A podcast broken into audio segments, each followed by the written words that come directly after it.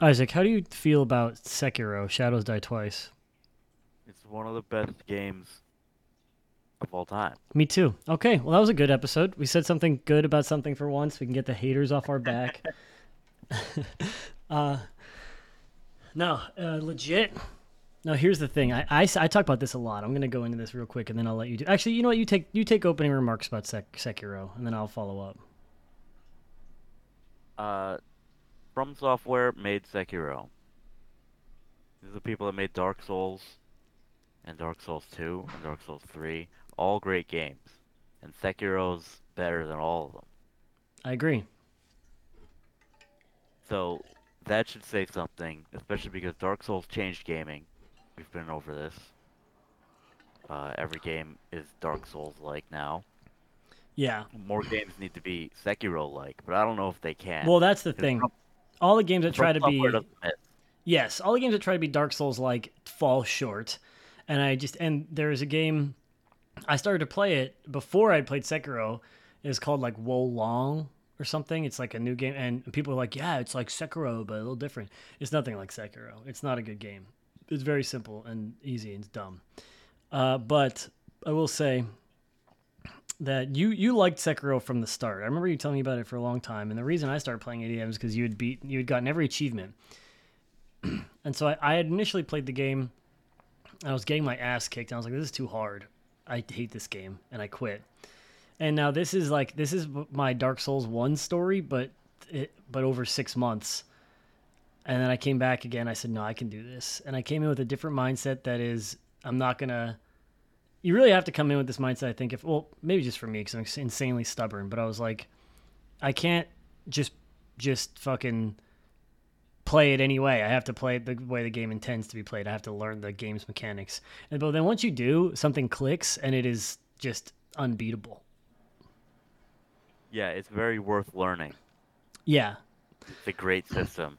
the the way you know what reinforced the thought process of like you should learn this is when they have a new game plus and i don't typically play new game plus in very many games i could probably count the number of games on one hand i've played new game plus on at all even like press the option and when you first go through the game the very beginning it does the tutorial section and then it just starts you know drip feeding you some enemies and there's like a mini boss enemy it's not really a boss it's just like a, a shogun or whatever right and he's like the first one that has like a double health meter that you have to take down. Right.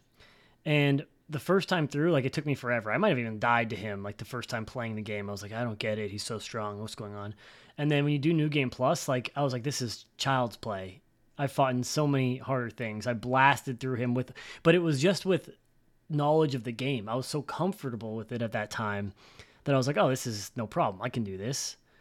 So it's really there is something. There should be like a fucking warning on, on the front page and stuff. You know, games have like epilepsy warnings. This should say like, bro, you gotta fucking get in it. You know what I'm saying? You gotta be in it. That's what you'd say on the main screen before you press start. Should, that's how they prep you. But that that being said, I I stuck it out and like every step of the way, every bo- every boss that I thought was like super hard, it the afterwards the feeling of winning is more rewarding than any than any other game. It's just like mastering the boss because they do something in this game which I really like, and they really only do in other games on the highest difficulty settings. And there's not really a word for it. We need to invent one. But you there's there's there's like several fights where they just demand that you be perfect. You just like kind of Yeah. can't make a mistake in several fights. You you can. You can make like barely, but like to win to succeed, you really have to like you can't like scratch your way to and claw your way to a finish line. The way you could in Dark Souls where you like chip away at the guy's health and you're using Estuses and you're using buffs and debuffs and, and it's just like I can beat this guy I just have to do a couple of things. I'll slowly chip his health down. Where it's like with the posture meter the way it like it's you're on a clock and you can't take breaks. And so th- that really takes away it adds a sense of urgency where instead of like oh this is a war of attrition i can beat this guy but it'll take me fucking 20 minutes of slowly chipping away his health or doing this tactic or this tactic it's like if i do not execute the way they want me to and do it very well then i'm not going to get past this point in the game and i think that's kind of a big turnoff for a lot of people Yeah, I found all the fights challenging, but they were all fun to do. It Yes. Was, it's Sekiro is like a rhythm game, and it's like once you learn the song, not to be too poetic about the game. No, but be you, like, even more poetic if you can. I don't think I can. But once you learn the fight, it feels so rewarding to to counter everything the correct ways. Yeah. And I know, excuse me, a consensus online is Genichiro first time is like is like the the big bad of the game where it's like if this is where it's your true test. If you can't get past this, then you're in for it. This is like the big moment. I know a lot of people when I was playing it before and when I was playing it this time told me like, yeah, this is like the stopping point. People either get past this and they end up liking the game or they call it quits here, which I can see. But then also going back, it, it was funny because on New Game Plus, you, you you fight him there and then you have fighting him another time in the game. And so on New Game Plus, you have the option of fighting him the very first boss fight, like as the you're not supposed to win the cutscene after he cuts your arm off, and I t- absolutely smashed it. New Game Plus, like demolished him, and it wasn't like again you have you have added stuff, but like he could very easily kill you there. You get like some bonuses, but not enough that really like matters. Like you're not doing like extra damage really at any point. Yeah. You're just sort of like you know the systems of the game, you know what you're doing, and you know his patterns. And I just hit, you know, a lot of good parries and I and I slayed him. You know, you only get one try to do it on that as well. So Yeah. it was really like this cool moment to to I got like another sense of satisfaction going back into New Game Plus and being like, damn, I really do like I, I understand it now. I like it and I'm good at it and and that was like a super fun moment. It was like a reaffirming moment of like oh yeah, like it, it, it honestly like changes the entire perspective of the game. Like going in with the knowledge I know now is like it's a different game. You just it's you're prepared for it and you're fun. Every avenue of engagement is like a fun time. Where a lot of times like people people don't like challenge, I think, in video games anymore, which is the problem. Yeah. I will say Yeah, there was a lot of complaints when when Sekiro came out about Mhm. like there should be an easy mode and there was, that was a huge uh point of contention when it first released. Yeah.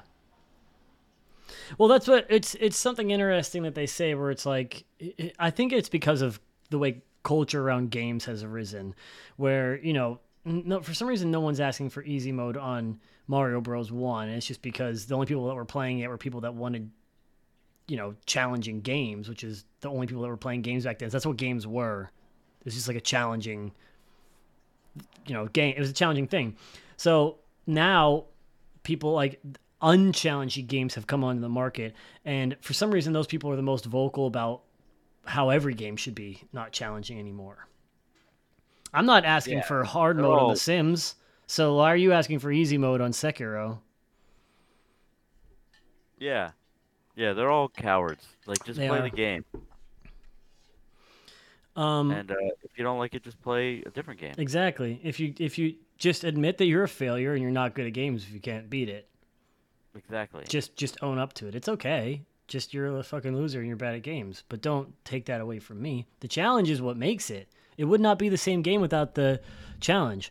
Because it's again, people talk about this being games being fair and stuff like that all the time. Sekiro never even approaches like an unfair point in in the main storyline. Like everything is just like like the very first thing is like yeah, you can parry moves, and then like every move that you can hit, you like that comes out, you could just parry everything. Like you could just fucking parry a, a giant hammer from a big fat sumo guy, and you could parry a regular swordsman attacks you. You could parry a dog jumping at you, or a, a fucking wolf trying to bite you. You know, you could parry a monkey yeah, a giant monkey also. Yeah. a monkey and a giant monkey. And if you have a special thing on your sword, you can parry magic t- ghost spells, which I found Yeah, out can- after. But You can just block everything, and if the more accurately you block it, the better you do. but that's It's something that they do in games. satisfying. It's extremely satisfying. It's the reason why it excels so much. Because you look at games now, and we've talked about this before, so we're not going to get into it too much. But like you know, the new Star Wars game came out, the one with uh, the guy, the gay kid from Shameless. Yeah. whatever it is. And the first one was bad. I, I quit. I quit playing it. Um, and then I saw I just like saw a clip of it. Like someone was like doing the intro cutscene, and you're like he's like hanging from a rafter and he's like by his arms and he's like shimmying across it and there's like guards shooting at him and like this looks like fucking dog shit dude. Like this is just he's just holding right. I was like who who is playing these games? These people that are are holding right for 15 seconds straight in an interactive cutscene and then they're like yeah can we please get easy mode for sekiro? Like what? What the Yeah, fuck like- dude? Yeah, they all want to be Lara Croft, yeah. Tomb Raider with long cutscenes. Yeah. Um, but. I will say Sekiro got like a lot of awards and, and accolades, which I think is interesting because it is just so. It's a testament to its its execution because a game that that like that difficult, probably maybe because it came after Dark Souls and people were sort of eased into the difficulty standard maybe um, but it got so many awards and it's it is a really complete game there's very few things that i that i went through in it that that i questioned or that like bothered me. Um, and even when they did i think i, I want to create a term for this. I think the things that bothered me is because it does expect excellence out of you so often even in like typical like not not even just the bosses but like even just in a random fight you can just get rocked if you're not on at all points. So it sort of expects a lot of you throughout the entire thing and expects you to be at a high level nonstop so i think the only times i really got upset at the game was when i was like fatigued from having just you have you really can't like let off the gas at all Yeah.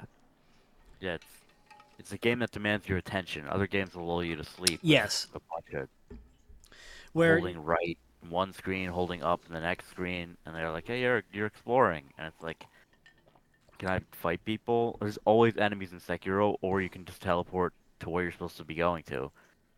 Like, there's very few yeah long platforming sections. and also some sections where you're pressing the R button to grapple across. yeah But, uh, but here's the thing there's always action. here's the thing one thing that throughout games one travel mode has surpassed all other modes as the most fun and no gamer has ever had a problem with it and it's a fucking grappling hook in every game that it's in they're good That's an absolute fact. there's it's they put it in the new halo infinite. It was the shining achievement of the single player campaign the infinite grapple. You could do so much cool stuff with it. It was the only thing that really made me want to continue playing. You have a hook shot in zelda? You have that grapple hook in just cause? It's the entire crux of the game or whatever. You have a grapple hook. Every game that has a batman every game that has a grapple hook they it's you're like this is fun it's the only mode of like it's the only non-combat mode of travel that is fun for some reason, and it's just cool because you're swinging around. It's what everyone wants to do. We're all monkeys. We all have monkey brains anyway. Every guy that plays it, yeah. When I turn off, like I beat, I beat Sekiro. I turned it off, and I said, "Damn, I wish I was like the only thing to be better than this if I was like climbing around the trees in the jungle right now." Yeah. That's what I'm thinking about. And I go downstairs and eat a banana, and I pick a tick off my dog and eat it. uh, but no, so um, the Well, I can speak to uh, how satisfying it is to learn. I beat Sekiro in uh, 2019 when it came out on hand Switch, hmm or uh, not a Switch, his PS5 or PS4 or whatever he had. But I still don't have PlayStation, so and this game was only on that. And then it came out on PC, and I waited for it to go on sale until it's been like four years since it came out, and I just beat it again, and I I got all the achievements like you said. yeah, you went through and got every achievement. my first playthrough this time, I beat Genichiro first try, and it was so satisfying that like all my knowledge of Genichiro like still carried over. Not I Mhm. didn't beat him the first time like when he cuts your arm off. you beat the- still like Yeah, relearning the game because it'd been years. But when I got to like the midpoint of the game, or like I guess the first act or whatever you call it, the first real boss fight where you can actually heal. Because the very first time you fight him when it's not new game, you don't have healing gourds yeah, at all. You just have uh, you can have like three pellets, I think. So it's like really hard to beat him the very first time in a playthrough. no, I, no one has legitimately beat him that time. No one's that good at video games. Yeah, I beat him that but time. but Not, not, uh, you never. not No one has ever try. done it their very first time. You don't yeah, understand the game Yeah, yet. there's It's no way. It's like designed to. If you do that, Yeah. you're you're the best video game of all time, and no one's done it. Yeah, no one's the, that's the greatest achievement you can have, and I don't believe you. I think you'd like pre-studied There's no you. It's not Right, possible. something the game is designed no so way. well. Yeah, it's it's the only game of its kind. No, there's no other game where the parry system is designed in such a way. There's no like posture system in other games that that really could have prepared you for this in any sort of fashion. It's that's why I think it's also frustrating to gamers. Like I have a lot of like game to game things that have become meta across multiple games. Where like if I pick up a shooter today and I, it's on controller, left trigger is ADS, right trigger shoot the gun. Right, I don't even have to look at the buttons. RB's probably fucking grenade. You click in the right stick to melee. You press A to jump. Right, those are just like buttons that travel over. I don't know why. It's always the same on everything. So if I pick up a new shooter. I have decent aim. I'm gonna be able to just like wreck people off the rip. Like when we jumped in the Splitgate, I was just killing people. Right. And and I think that people that are that do play a lot of games expect this from Sekiro when they're gonna go. I think that's why they get that flack where they go, "Oh, dude, I've played fucking Dark Souls. I'll just pick this up and slay." And then they lose a bunch of times, and they're like, "Yeah, it's the game's fault, not me."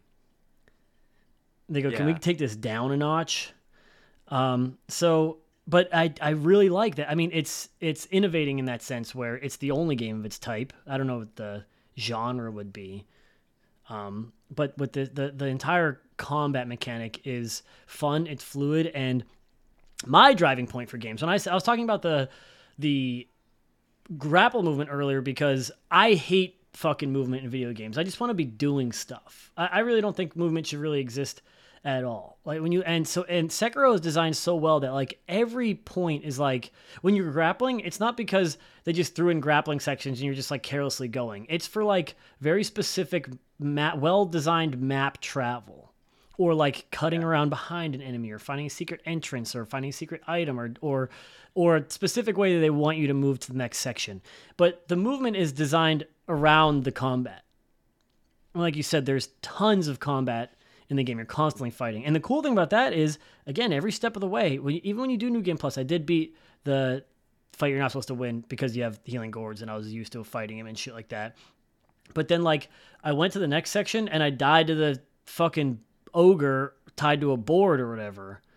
And I'd beat him my first time through. So if you know what I mean, you would say like, "Oh, I have no pro. I, I should just mop him up," and he kicked my ass. So you have to be on every time. I just like th- something about that. That's just they expect a lot out of you, but then when you succeed, it feels that much better. And there's really no game doing it right now. And it's like that every step of the way.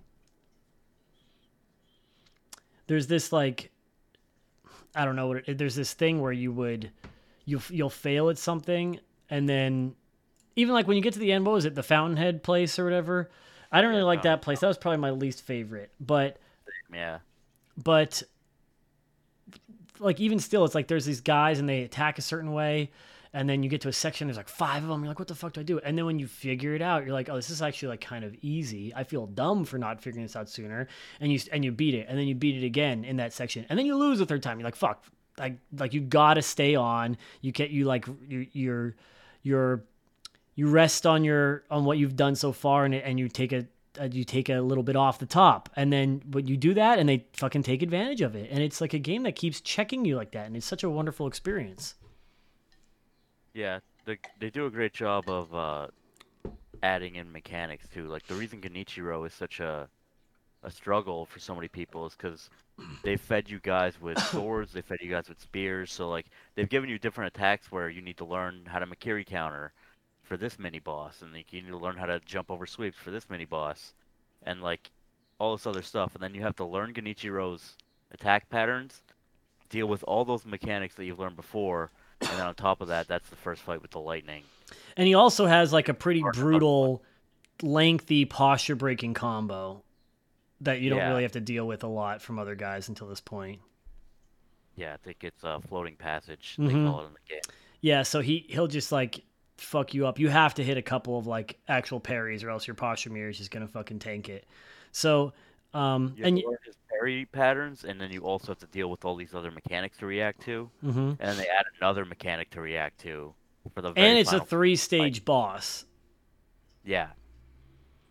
And he has high posture.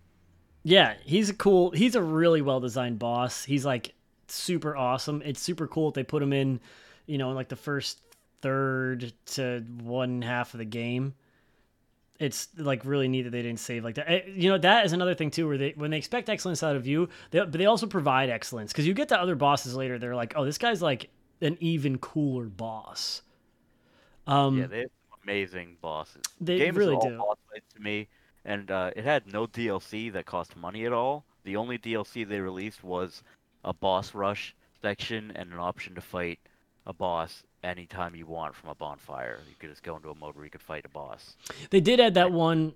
They did add that one. It is paid. Well, I paid for this. Okay, I paid for this DLC where Sekiro's naked, balls and cock out. They're huge, by the way. There's that mini game in the first segment where you it put my avatar in the game. You have to. It's don't worry about it. I thought you had played the DLC, but you didn't. Apparently, we played different DLCs for this game. Think you're going to a different. We play different DLCs, dude. I don't know where you get yours from. I paid fifty dollars for this. But um, what what was your favorite uh part of the game? Either level or enemy or or combo. Uh, Ishin, the final boss. Yeah, that's a good pick. He was uh super cool. Um, I, I, he's up there for like one of the best final bosses for me. I mean, you watched me do it on stream, and it took me like an hour, maybe more, to finally get through the entire segment and then beat him. And I was so excited. I like I jumped out of my chair and I threw my fucking headset off and I was pumping my fists. It was such like a, a an epic feeling to overcome that. It was a, an amazing final boss fight for me. because you have you have to be so on, like you were saying, that Yeah. it's it's just a great place to be for so long, and you like build up all this tension, and then you finally win. So here's the thing: so you have to be perfect to beat some of these bosses. And so what happened when you beat the final boss? You beat his first two phases. I think you might have got hit once, or did you get hit not at all? I don't think I did get hit at all. I'd have to go back and look, but that's you're exactly right. And the thing about that is it's it's satisfying in such a weird way because you do have to be perfect. So I'm like cutting it close and almost getting there and like almost getting there and getting further and further and then taking a step back and fucking up and, and making sure I need to be perfect. And then when you do it, I just like did not make a single mistake and you beat him so effortlessly almost that you're like, oh damn, like what just happened? Yeah, because when you're perfect, it builds up. Like if you keep parrying moves that they're like in a row, it keeps building up how much damage you're doing to his posture bit by bit, and then you just hit this wave and you just never make a mistake, and they die so much faster than you expect. You're like, oh shit, the phase is over. I didn't get hit, Yeah. and I found that happening so often as I play. I beat the game four times to get all the endings, so I got I was just one just going through bosses without getting hit by the end. And Very that's yeah. mode they have in uh in the boss rush. You have to beat a bunch of bosses in a row, and once you learn their weaknesses, you could do like quick kills on bosses. So you could just like do all the right. You could use uh, mortal draw and uh, divine. What what is it called? Divine confetti Yeah. and all the uh, the Yamagachis stuff to power yourself up, and you could kill a boss in like 30 seconds. Like you can skip the first phase of the Guardian Ape. That's pretty wild. I didn't realize that. Yeah, that it's that Yamaguchi's. It reduces your HP by half, but it gives you this huge boost in posture damage. I think um I think for me my actual favorite point and this is to sound strange that part where you're going to Gun Gunfort and you fight Snake Eyes Oh yeah, that's your favorite part of the game. I so that was like where it really clicked. Snake Eyes was the one. He was like my Genichiro 2.0, where I got to him and I still was like having trouble parrying. I think I think I remember saying in that fight, like, "What the fuck? Why is my timing off? Like, why can't I hit this?" And I it took me forever. I, it took me like 20 tries to beat that guy. But I was so determined. I was like, I can do this. It's not an impossibility. There's really no like nothing stopping you from beating these people except for executing properly. So I was like, I can beat this. I can do this right now. I just have to fucking figure him out. And you know, on one hand, it's like, do I want to spend 20 tries on one mini boss figuring out his patterns and shit like that? And I just said yes. And when I finally beat him, I was like, this fucking rules. Like it that was like another moment where the game clicked for me. I was like, I can go wherever I want as long as I tap in and I'm the best at this game. And then you have to fight Snake Eyes again later on when you go down into the swamp section, and I absolutely demolished him. My so Yeah. like my second time down. So there, there was like this moment for me where I was like, again, you, you get to Genichiro and you beat him. You're like, oh, that kind of clicked. And then, but you, it's sort of like it doesn't like let off the gas, like I said, but you don't really have like another check like that. But for me, I couldn't beat this guy. He's like a gun and he does a ton of damage, and I probably wasn't supposed to be there at that point. And there's like a run up to him and this and that. And I was like another thing, like I was, I just wasn't used to it. And then if when I beat that, it sort of put me over the edge, and I was like, oh, I can do whatever I want. Just gotta fucking learn it and do it. And then yeah, you fight Snake Eyes again in a. I think it's it, it must be the same. I don't know if it's the same person or not. I don't know how it works, but you go into like a the the lower sections or whatever, and there's like a kind of swampy area, and you go down there and hit there's another Snake Eyes, and I beat him the first time just because I had known his patterns. I knew what he's gonna do. I knew when to block and when to move and everything. And so that was like for me looking back. I liked Ishin a lot. It was a super fun fight. I love it. It's definitely like way up there, but I had a that similar moment like again with Snake Eyes, but it was like earlier, and it was like this check for me where I was like, dude, you just fucking you just got to be better. It was really like a get good at the game and you will succeed. I know it sounds dumb, but A lot of games don't care if you're good at them. yeah, The thing, so like it's worth saying. yeah, it really is. um, yeah, so I mean, I I would urge everyone to play it. I, I really think it is an incredible game. It's it's like it's definitely up there for me. After playing it, there's I don't I don't have a lot of games on my in my top list, and very rarely will I play a new one and say this needs to be up there. But Sekiro is like a really complete game. One of the only games I've ever, and I'm a harsh critic, one of the only games I've ever even touched New Game Plus on. Um, at all and I played it like immediately. I beat it and I was like I just want to like keep playing Sekiro. Like I need more of this. I've never like a lot of games I'll, I'm like yeah, I'm ready for it to be done, you know. Like we just like I get halfway, 3 quarters of the way through, I just skip everything and then just blast through like the main section like I just want this to be over. And for Sekiro, I beat it after even that hard fight, even spending an hour fighting the final boss and then I just turned it back on. So let's just I kind of want more of this. Can we do it again? Yeah, it's a brilliant game. Mhm. Uh, it cements From Software to me as like, who who can compete with these guys? I mean, how do they even come up with that stuff? Right? It's Yeah, like it's it's all brilliant. They- Everything's perfectly executed. It's one of the only people I trust. Like they know what they want to do, and they really uh, like make good games. Yeah. Now they're coming out with like Armored Core Six or something. Yeah, I've never played Armored Core in my life, but I'm considering getting it. I'll definitely give it a shot just based off From Software's. I saw this picture the other day, and I wasn't sure if it was like a joke or not, but it was like when the Armored Core enthusiasts come back out, and it was like a bunch of people playing like one of the, I don't know one of the earlier Armored Cores, like two or three or something like that, and they hold the controller facing away from them. What the fuck? I don't know if it's like something that, that people were doing when they were playing Armored Core back then. I don't know if it's like got a really insane control scheme or something, but they had like the buttons facing away from them, and there there was people. I, there was several pictures like this, so I don't know what the fuck it was, but it was really interesting. I'll have to look it up. But so yeah, I, I trust them implicitly to make any game. They really take like the the. The, the I don't want to say they take chances, but like the the avenues that they go down in their in their gameplays, like it's it just highlights the gameplay, and no one else is really doing that. Like I said, they're putting in fucking interactive cutscenes, and they're putting in stupid, boring ass travel that no one gives a shit about.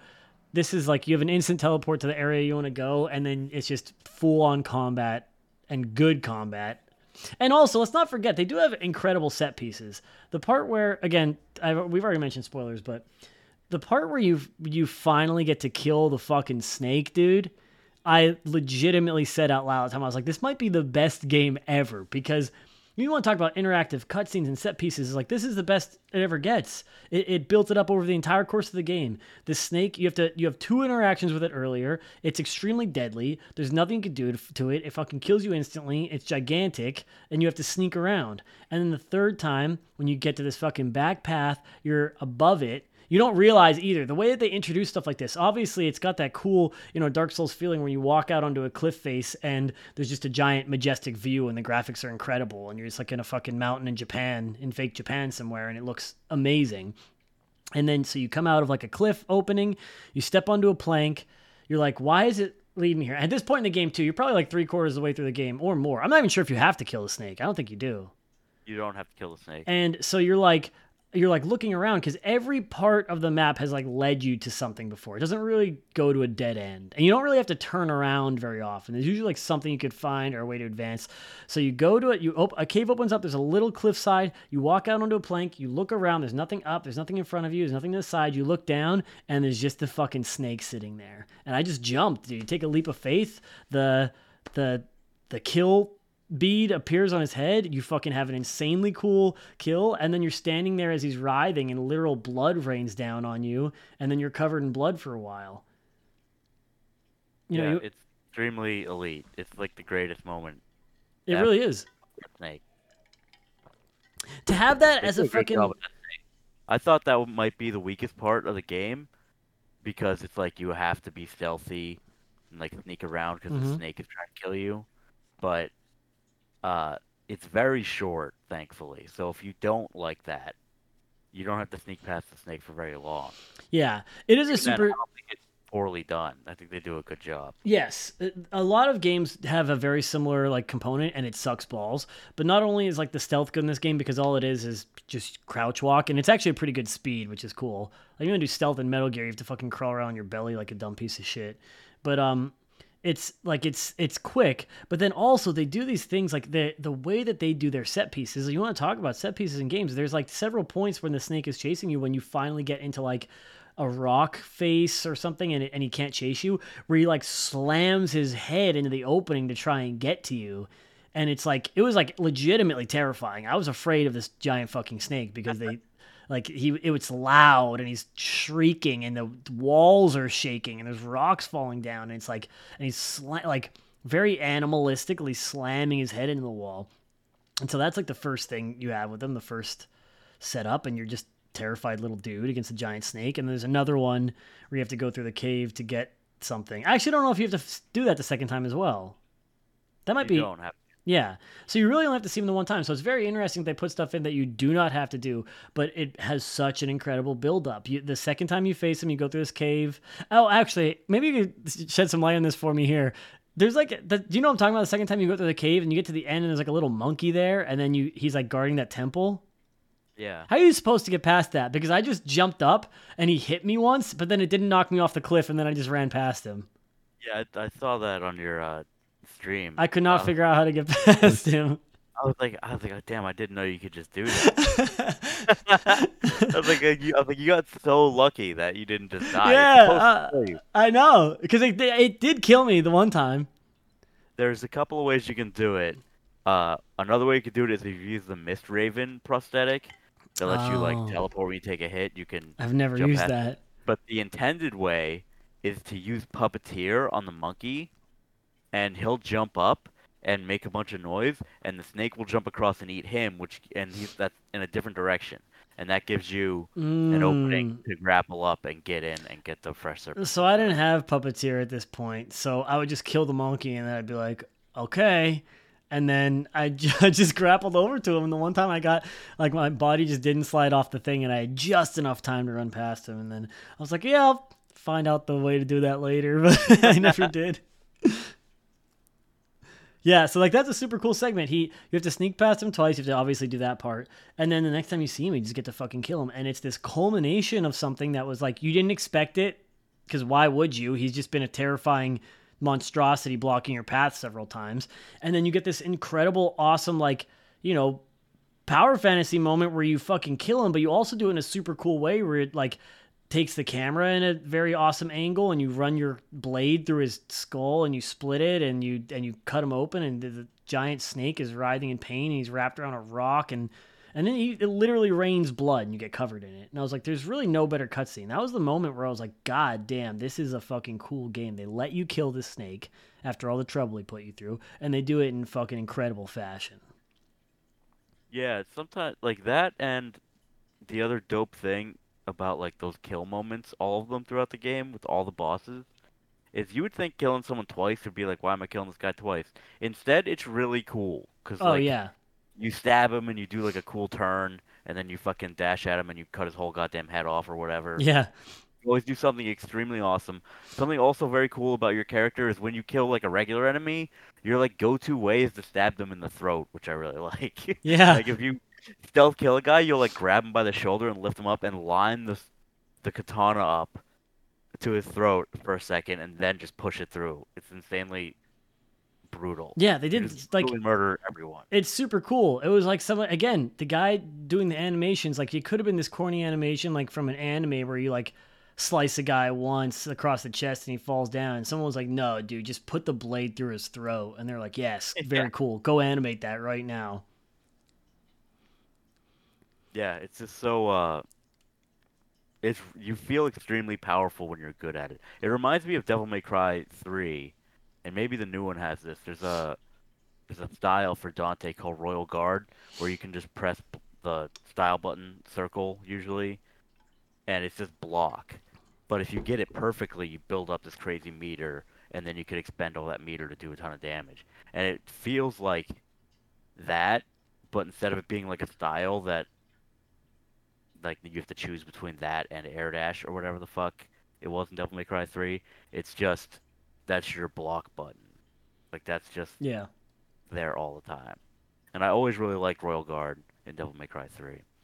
The game reminds me a lot of Devil May Cry 3, even though your attacks are very limited. You kind of just swing your sword. Yeah. You have a bunch of extra weapons you can use. You really do just kind of swing your sword. You don't really get uh, like a single combo. And you have you have attacks you can cycle through, but you really are just like spamming RB and he'll just like slice at them. Um, so it is weird. I, I you, you're right where it, it does liken a lot of that Devil May Cry vibe. But It is sort of a style fighter. It's just a different type of it. Yeah. Um, but uh, going back for one second, they, you know, a lot of people they, they champion weird stuff in video games. I bring it up to you all the time. Like someone posted a video of like the Last of Us remake, and Joel's like walking over a carpet and it like crumples under his feet the way a carpet actually would. And I was like, I couldn't give less of a fuck. This game was made for interior designers or something. Oh man. And I was like, uh, Yeah, they're like, oh look at the detail. yeah, they're like, oh, the realistic carpet detail when you walk through this broken house that you're in for 10 seconds. And I was like, you know, you know what's cool when the when there's 25 different kill animations in Sekiro and you don't even see all of them because you're not cool enough to get all the kills. Yeah. Like there's sometimes like ones that would just be like popping up that were very neat. I've killed a guy in a different way that I've never killed him that way before. I was like, oh, I've never saw this animation until right now. The the guys that wear the purple like robes and they like they they like do the they do the Ishin overhead stab at you or whatever.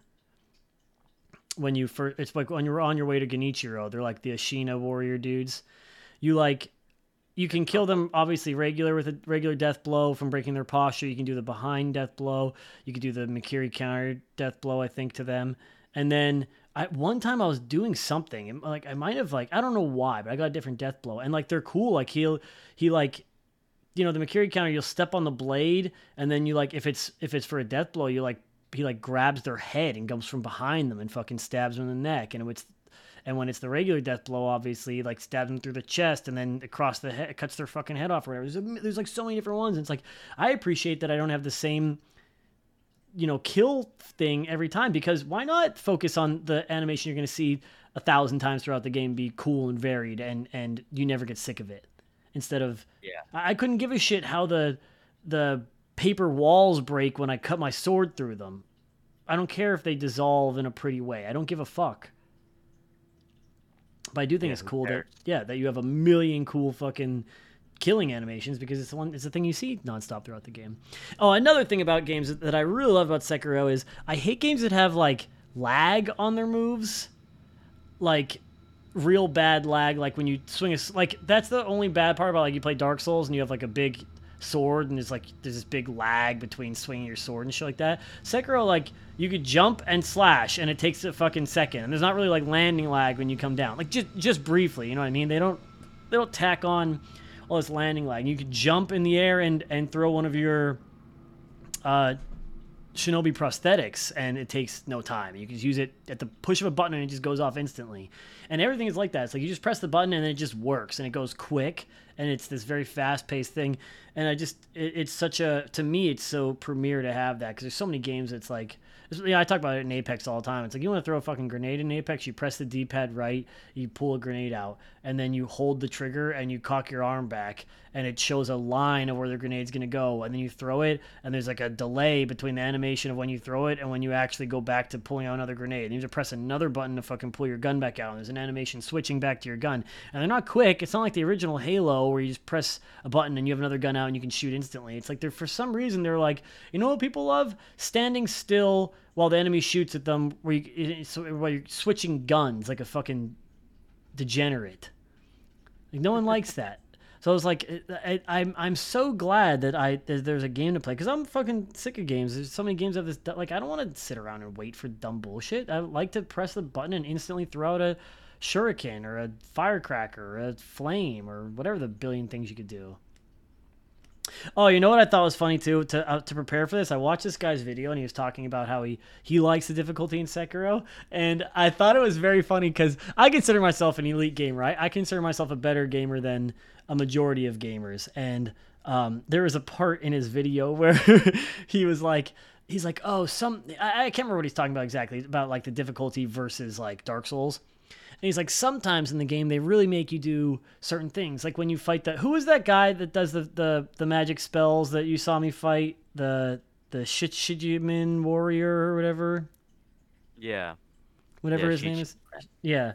Shichimen warrior, whatever it is. He was like fighting him and he was using the umbrella hat thing and he's like or when you get to the to the Shichimen warrior and, and you're basically forced to use the umbrella hat. And i thought it was so funny that this guy thought his only method was to use the umbrella hat. And i the the only two times i've beaten that warrior i did not realize that i could use divine confetti and it took me like a half hour to beat him. And i just thought that was the way you did it. And i did i yeah, beat him. i beat him without that. I beat him with no with no bonuses or items or anything twice because I thought that was the way you did it. And I just figured out a way to run around his attacks. I was like, this is very hard. but I was like, well, at this point, I was so bought in on the game. I was like, yeah, they just made a very hard optional fight. I'll just go ahead and do it. And then you were like, yeah, if you use um, Divine Confetti, he takes more damage and you can block all of his projectiles. And I was like, ah, I didn't do that. And I still beat him. But it was very funny to me to watch this very popular YouTuber say, "Yeah, this is the only way that you can do this," and no one gave him any pushback in like any of the comments. That's the funniest thing I think of all time. Every time I see like a hot, I have a hot take about a game, it's never what anyone else's is. They're always like, they're always like complaining about stuff like that. Oh yeah, I hate how you have to use the the hat against this guy. I was like, I, I didn't even, I probably didn't even have that weapon at the time, and I didn't use it once, and I beat the guy without that or divine confetti. I just beat the shit out of him. Yeah, the umbrella. Here's the thing. I, I don't think I've ever used it. I think I tried to use it against the Demon of Hatred, the optional boss. Yeah. But it was just like clunky, and I didn't know how the fuck it worked, so I don't really use it at all. I was like, why would I use that umbrella to block? I'll just block better. Yeah. yeah. So it's that the umbrella is kind of like easy mode. You can just have it out.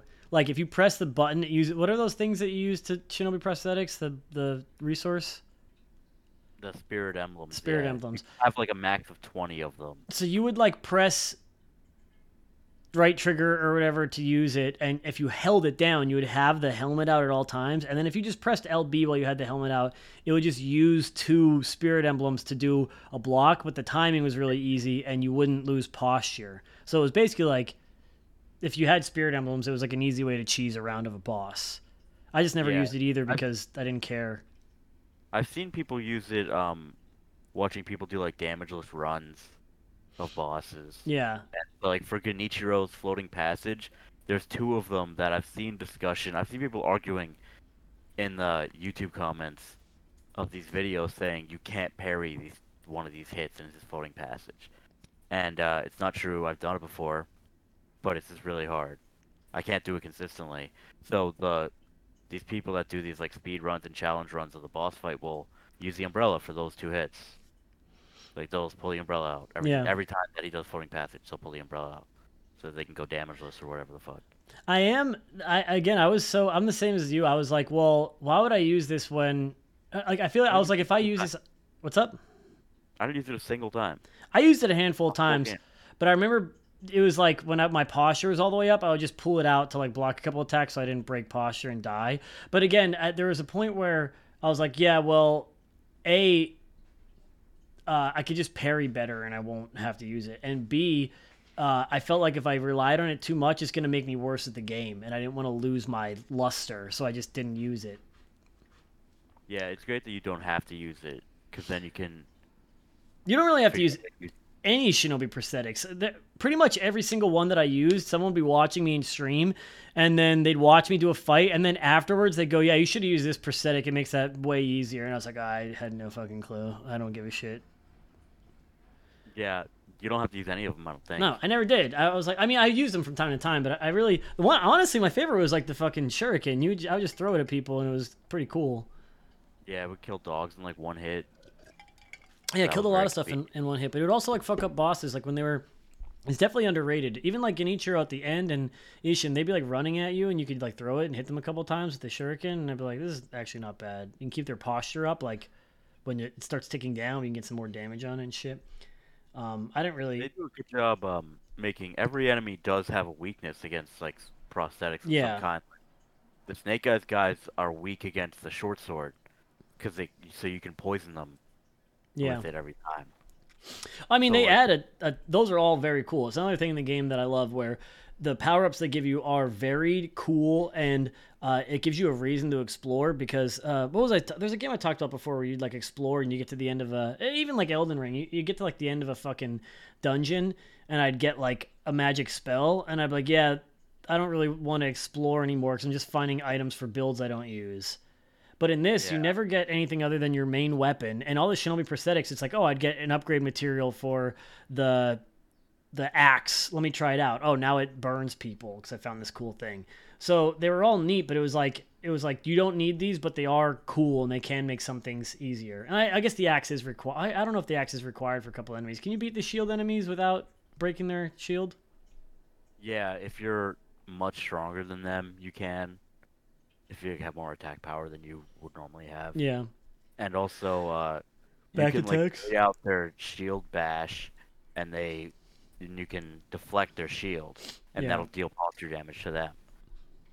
so like you can kill them just by blocking, but you have to bait out their attack. So I think you have to like attack their shield until they try to hit you, and deflect it. But you only have to do that a few times, and they'll die. They also add like the what are the skill trees that you like learn abilities on? Those are fucking cool too because you get the passives and the regular. I can't remember what they're called. The Uh, esoteric arts. esoteric arts, correct? So there's like a one that I learned that's where you get the. uh Again, you could probably do the game without learning a single esoteric art. They're definitely helpful, but uh, I'm not sure anything in the game is really needed. Um, but a cool thing is you get the.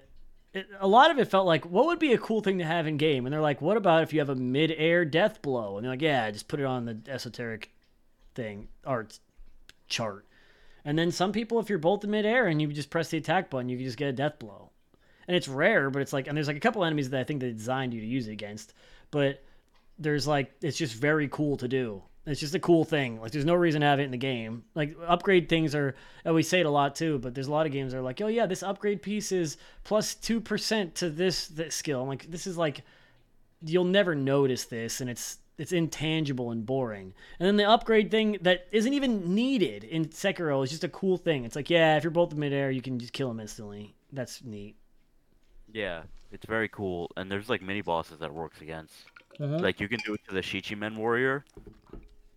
They have an attack 'em. they they jump up in the air and they like spray They like, float around, yeah. death skulls at you that are purple. hmm And when they're doing that, if you you need divine confetti up, but if they're doing that and then you jump at them, you can just kill one of their health bars for free. That's really dope. And also the guy that throws lightning at you in uh, Fountainhead Palace. Oh yeah if you're close enough.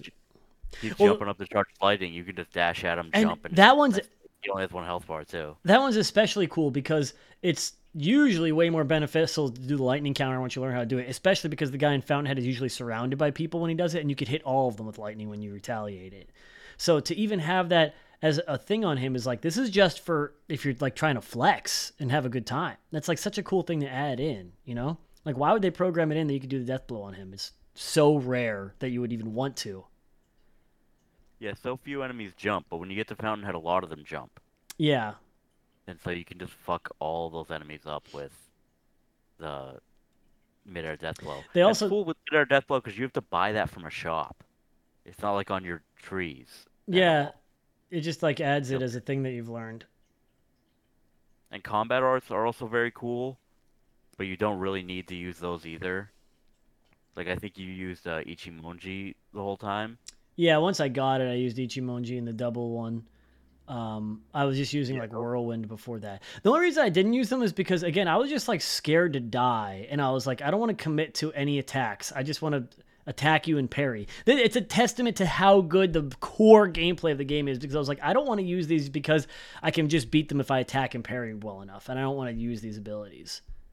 Yeah, you would just use Ichimonji for like a big punish opportunity on Yeah. And that's dope because like I feel like that's what that move is for. It's like it's like oh here's your kind of a charge up attack. Go ahead, use it during a big punish window. Makes sense. But the rest of them are all if you want to explore and use them, they're there and they're all interesting and useful. Yeah, I mean, I did Some use of them are just cool looking. I did use Mortal Arts. I think is that the one with the blade, the red blade thing. Oh, that one was pretty. Draw, yeah. yeah. Mortal Draw. That one was pretty devastating. I used it a handful of times, but it's slow, and I was just my mindset is just like, if I'm going to use something slow, I'm going to use as a punish. And every once in a while, I would get a lot of value out of Ichimonji because every time you would hit, even if they would block your blade with it, it would restore posture. So sometimes I would just let it rip, and then the enemy would have to block it, and I would get some of my posture back in a tense moment, which was elite.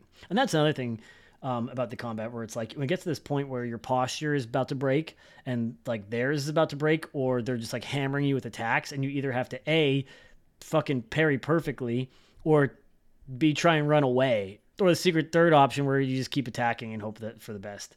But um, yeah. yeah, but if you pl- if you play defense, what I love about the game is if you play defense, it's just as strong as playing offense a lot of the time. yeah, if you can So, hit the parry, yeah, Yeah, I've had times where it's like I have no HP left, and I'm at full posture. But because sometimes I don't know if you notice this, but if it's like a strong attack, you can deflect it, and you still take posture damage. But you'll never get your posture broken if you deflect it. So you could be have full posture and no HP, and as long as you're perfect, you still won't die. yeah, So you would just get in those situations where it's like, well, I have to be perfect now, or I'm dead. yeah. Well, like, it's exactly I'm like, if I keep defending perfectly, he's dead. Exactly. It's like super close. It's So- super fun. It's that's such a great moment as we were talking about earlier, where it's like if you you we have that moment in the blink of an eye where I go fuck my posture's full. I can see him about to do a multi combo attack.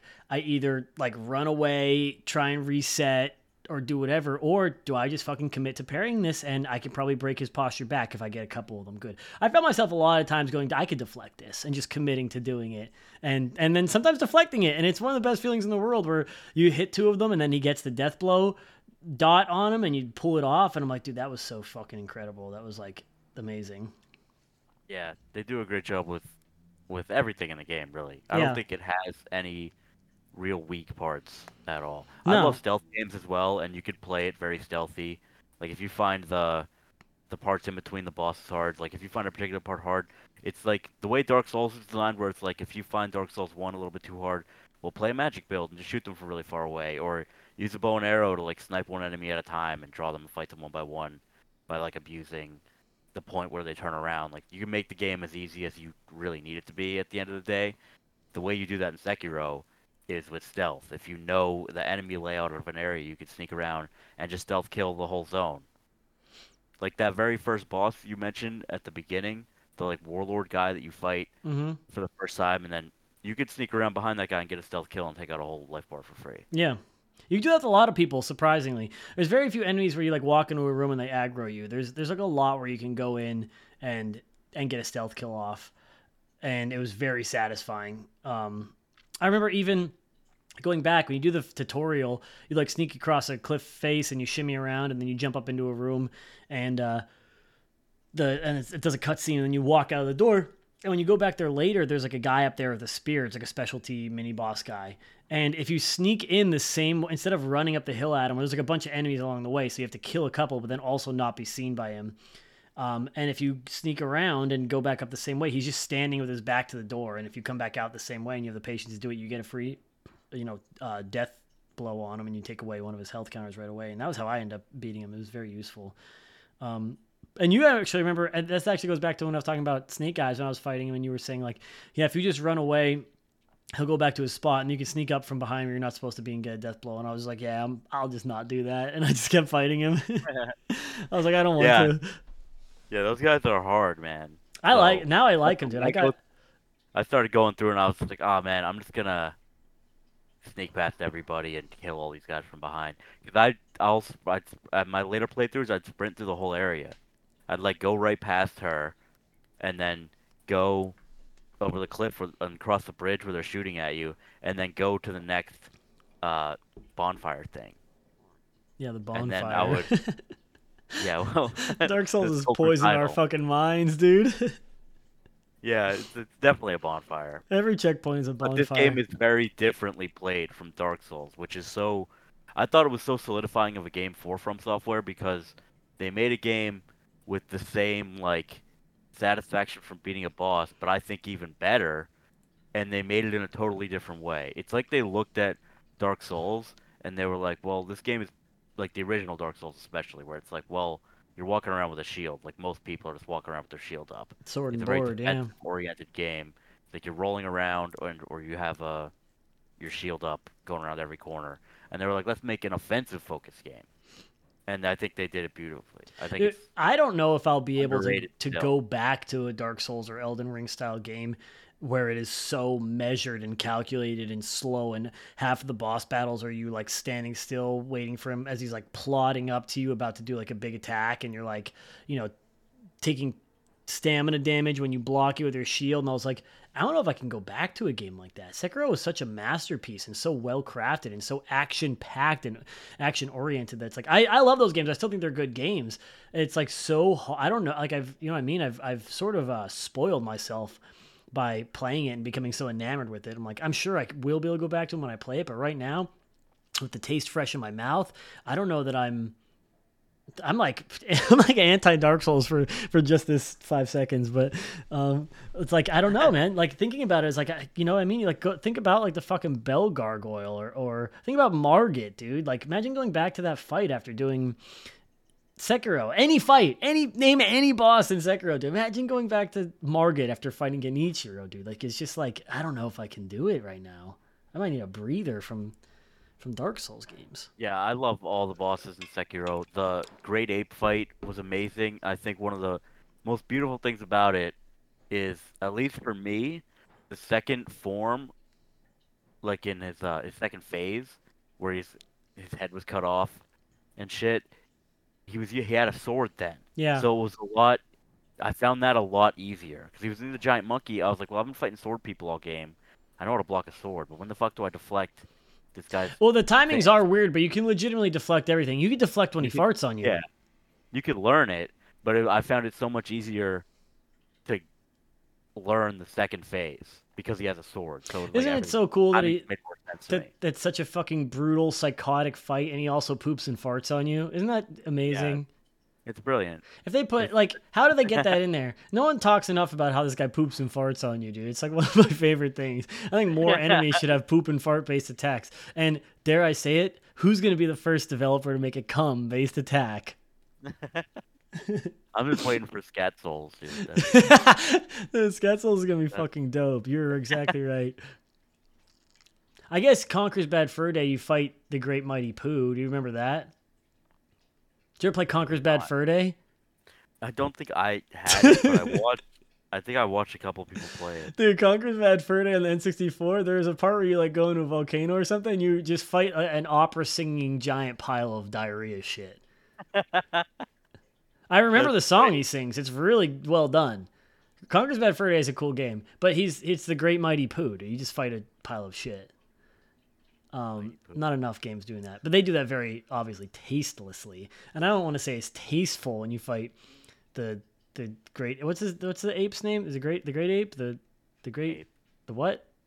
Guardian Ape. Guardian Ape, that's it. He was super cool. I loved fighting him. Oh, you know what? And I, something I like about games, and this really ran. This is where it started to, to do stuff like that for me. Is oh, they have like a lot of things that they put in thematically. So I think when they have a, a really interesting theme across the game and they tie gameplay elements to it, for me, if you don't, it's super tough to do. If you don't tie gameplay elements to it, I completely understand. If you do, it is so hard to do and so hard to do well that it really enhances the game for me. So Guardian Ape you fight him, insanely difficult fight. You cut his head off with the very cool finishing blow thing, and you're like, neat. You walk away. The big surprise for everyone. I unfortunately had seen videos of this by the time I played it, so I knew it was going to happen the first time I fought him. But he he gets back up and he holds his head in his hand and he pulls out a sword and you fight a headless guardian ape um, with a sword and you're like why is he like they don't really have undead people in the game up to this point. point and then you're like why is he why what's what the fuck is happening and then later on you fight him, and it happens again. You fight him again, and he's got the and he has his head off or whatever already. And there's a couple more people, and then you go you get to a temple like the monk temple, and there's just like dudes that don't die. You kill them, and they just get back up. And so like throughout the game, you just don't know. And then you get the mortal blade, and it says like.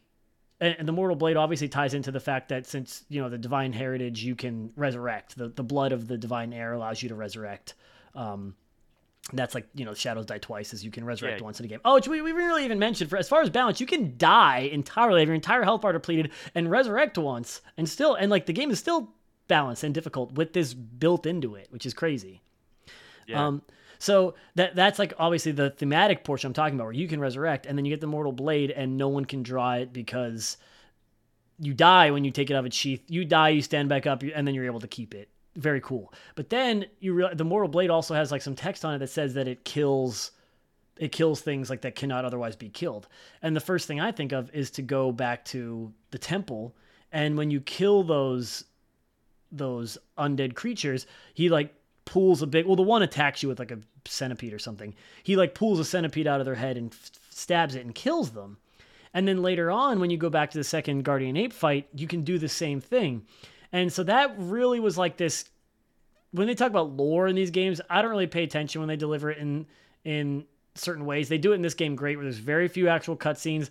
All the like lore of the game is delivered just from by talking to people from here and there. But then this is a really cool moment where there's undead creatures. You're technically undead. You get a blade that can kill the undead, and then you kill this like centipede thing that is clearly used like you know controlling these creatures like a parasite and then and then it just ends. They don't really explain what the fucking centipede is or where it comes from. It just takes over a handful of things in the game. You get a blade that can kill it, and it's this really cool thematic moment that ties everything together completely without words. They just deliver this thing to you, and then you can kill these people. It's completely unexplained, but it's super interesting because they just like it, it's sort of like how a movie does it where they introduce something, they don't explain it for a long time, and then the explanation itself being tied to gameplay and items that you're picking up is like the explanation is this wondrous moment of like um, completion.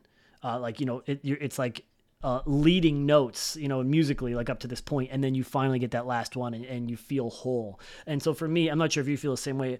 For me, that stuff really clicks in a big way. Where like when I went back to the Guardian Ape room, and he just had, and he was just dead there, but his body was twitching, and then you go up to it, and you can, and you kill the thing, and then like you get like a defeated message, and I was like, oh, this is like super interesting, and they just leave a lot of stuff like that on the table that you can completely miss. Yeah, they do a great job. You can also against Guardian Ape in the first fight uh, there's a sequence of parries you can do where he'll do a big attack and he'll like fall down in front of you if you deflect that. And mm-hmm. it's very noticeable where he like slumps, like you you get a huge block and he'll deflects. That's a great there's great sound design in this game. So the sound of that block is just so satisfying.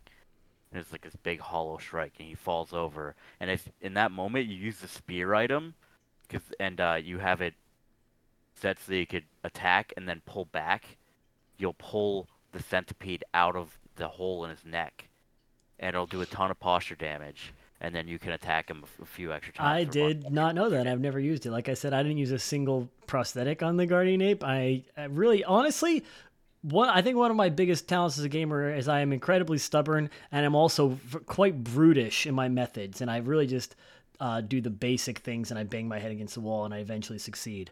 And that was how I beat Guardian Ape. I I didn't know that either until I saw someone do it on YouTube.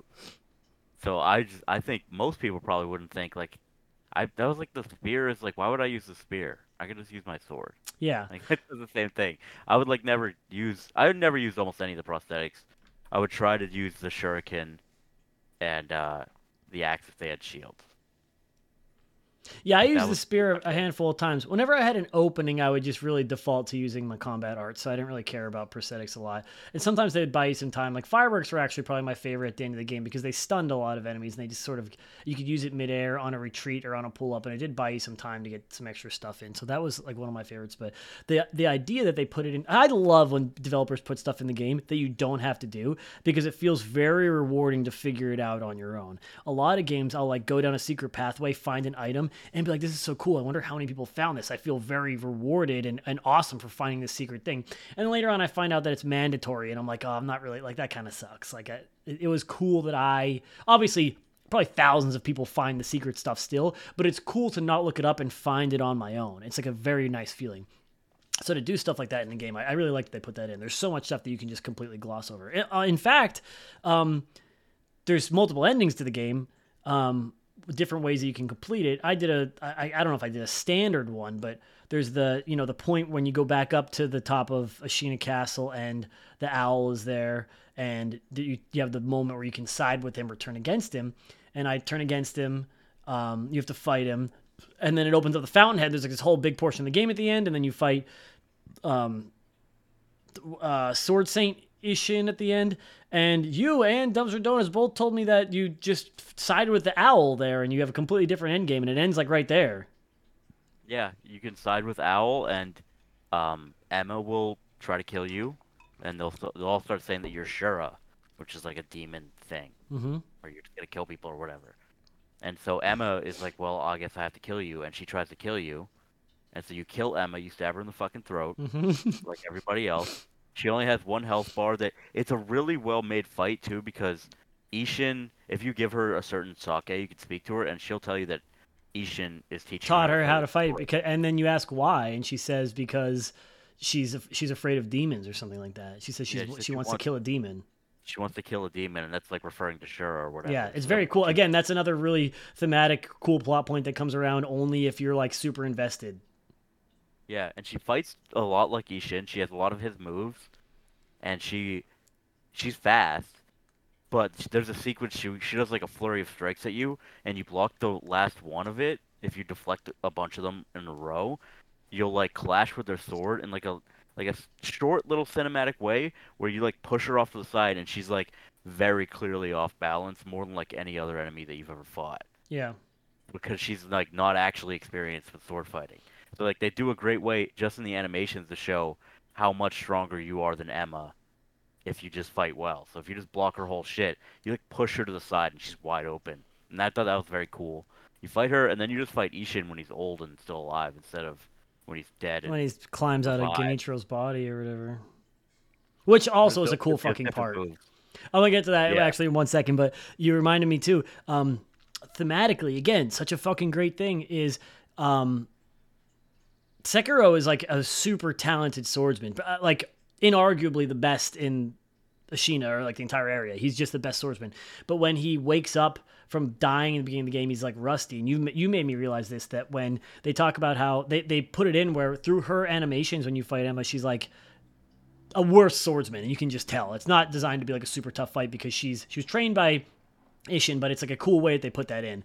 And also when you fight Genichiro the first time in the field, he's like you you you made me look back at it and it was like he uh he like pulls his blade out of his thing weird. Like he's he's rusty from just being like reborn. And so you are a better swordsman, but they designed this fight again thematically, and you really even wouldn't know this until you go back and do it again, which is cool. Like they put that in as like a thing to notice on a new game plus, where you are a better swordsman technically, and it also works thematically as a meta game where you're a better swordsman when you come back and do it again, and you actually have the chance to beat him. But when he f- does it like in that cutscene, the reason why he loses there is because he's like out of practice and he and he gets his fucking arm cut off. It's Yeah. like meant to do that. And another thing that's cool, you mentioned earlier that uh, you like how you, there's things that are totally optional because then you figure them out. I think I don't know if you ever went back and did it, but there's actually an entire extra boss fight that I didn't play until like my third playthrough of the game because I didn't know it was there. Where you fight your father again, but in Harada Estate. Oh yeah, no, I never went back into that one. Yeah, I think it's one of the best boss fights in the game. It's super cool and very satisfying. Oh, another cool Uh, thing about that that you mentioned. Owl will kill you Yeah. if, So if you try to stab him. He'll fucking he has Mikiri counter just like you because he's your fucking dad. So he'll step on your sword and just fucking it does so much damage. So that is really cool too. They mention it because you have well, if you do the one, if you if you say no to him at the top of Ashina Castle, you have to fight him there. And you said after that you can go back to the Memory of Harada and fight him again. And you told me that he has a completely different move set, which is absolutely insane for a developer to have the same battle be a different battle, like different character, and create an entire new move set. Especially considering like how hard. Uh, how how incredibly hard it must be to like make these move sets for people to feel balanced and fun and also have them be cool. Yeah, he shares a few mu a few moves, excuse me, but uh, he has a lot more moves. I feel like he has like like twice as many moves, Yeah. and it's uh it's very crazy. He uses the firecrackers against you a bunch. It's extremely dangerous. He can do that in the first fight, but I've seen it happen like once. I yeah, he, like, he usually just like throws poison at you and smoke or something. Yeah, and he also uses uh, Shadowfall, which is the the combat art that you could get Yeah. where you like they do You a dashing dive stab. at and he them, throws yeah. he throws fire phoenixes at you, and you have to jump over them. It's like a whole thing. Yeah. But it's a bunch of moves he doesn't have in the regular fight. And they also in the free DLC they released, they came out with three. Uh, they call them inner, so it's like inner Genichiro, inner Ishin, and inner Father, and it's uh new versions of all three of those bosses. Genichiro just he had a couple of new moves, but uh, he had a combat art that you can get by by beating him,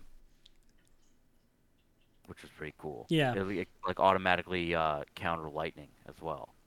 That's actually cool as fuck.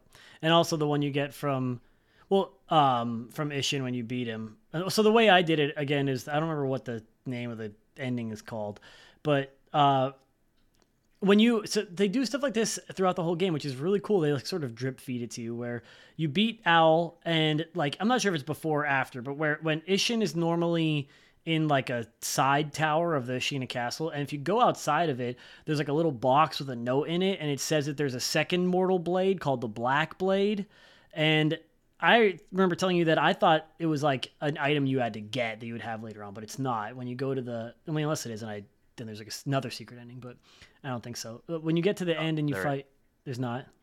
There is not. Okay, so when you get to the end, the way I did it, you fight, um, you fight Genichiro, and he he's like, oh, I have the other mortal blade, and he pulls it out, and you fight him, and then he like slices himself with it after his phase, and Ishin is dead, but he like climbs out of Genichiro's body right there, and it is such a fucking cool way to to put a character into the fight. Again just like the cool shit they do just for it's like the sake of cool the rule of cool dude. Where you like you crush Genichiro and you're like cool that was over. Why do you only have one health bar? And it's because you have a fucking three phase battle with Ishin and he climbs out of Genichiro's body like a fucking demon Yeah, it was extremely dope. Now I thought the Ishin fight was just so well designed because it starts off you like have to fight Genichiro, and by then like you're so used to fighting him. He doesn't have a lot of health in that form where he has all his armor off, and so you can beat him quick, yeah like really quick, and it's super satisfying to be like, well, this guy that I struggled with for the whole game, my like rival, now I can just crush him like super easily and then get to the real final boss yeah like once once you're in the flow of fighting Ishin, because like I think everybody that played uh, Sekiro probably also had to fight Ishin over and over and over again. Like I know we both did. Yeah. Oh, also another cool thing is that part was completely unexpected because you just find Emma over Ishin's body at one point, and you're like, "Oh, he died. That sucks. He was cool." Because you keep seeing him throughout the game, and he's like, "Yeah, I'm pretty sure he's the he's the samurai with the Tengu mask on that gives you the mission to kill the rats or whatever, right?" Yeah, he is. And he names you That's him. Sekiro. Because then later on you find out because he calls you Sekiro, and you're like, "Huh?" And you're like all dumbfounded, like an idiot about it, which is really cool. Um, but then he's dead, and you're like, "Oh, damn! Like he's dead. Owl's dead. I killed him." like uh, I have to kill um, the divine heir. Like everyone's dying. Emma's just like gonna chill here. You go to the um, you go back to the main the dilapidated temple, and the sculptor's gone. And you're like everything. Like at the end of the game, it's really dire. Like everyone's dead. The place is on fire. Like everything's fucked. And then you go, and then like Ishin's like dead, and he comes. He gets you know brought back as like some sort of. I actually don't even know what happened, but he, you have to fight him again. I don't Yeah, know why I don't really back. understand it. No, it doesn't like, really. cuts himself open with the black mortal blade, and it's like his last wish was to summon Ishin Yeah, is Ishin his dad? bloodline, but like grandfather? his adopted grandfather. It's his adopted grandfather. Oh yeah, so so it's not knows, even like dude? the same bloodline to like use his blood to call yeah, his kin blood or something corny like that. I don't really know how he did that, but he like wished on a yeah. blade.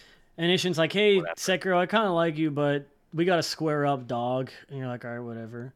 And that was another cool thing because again, thematically, when you kill him at the end, when you, it like does the slow down death blow thing, and he says like "thank you" or something like that, or he says "well done, Sekiro." He's like happy Yeah. to lose to you, even though he went all It's out on your extremely cool because like you have throughout the game you have all those extra death blows for all the bosses, and then Ishin gives you another one where like it's like super cinematic, and then and you've already won, and then you're just like you've cut his stomach or whatever, and then you're just waiting for the cutscene to start. You're like, all right, and a red Another like, death blow timer again, pops up. Yeah, yeah, and you just kill him again, and he just goes do it, and then you cut him. Yeah, like, he says he says well done, and you like, and he's like on his knees because you've like fucked him up, and then it pops up. Yeah, it goes do it. It's like that's such a fucking cool thing. He's such a cool character. Like when you can even like the like the enemies. Like Genichiro as a he's a cool boss, but like as a character, he's kind of just like a fucking lameo.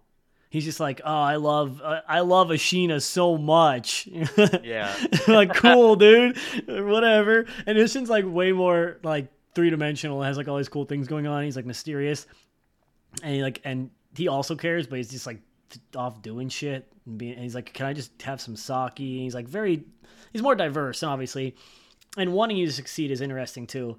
Um, even though he was like, I don't know, somehow bound by the the characters are so powerful, and the coolest thing I think it's a step up from Dark Souls again, where in Dark Souls you're like, oh, this guy's powerful because he's eight times my size, yeah, and- he's got a giant axe, and he's standing in my way, and I'm just gonna go over there.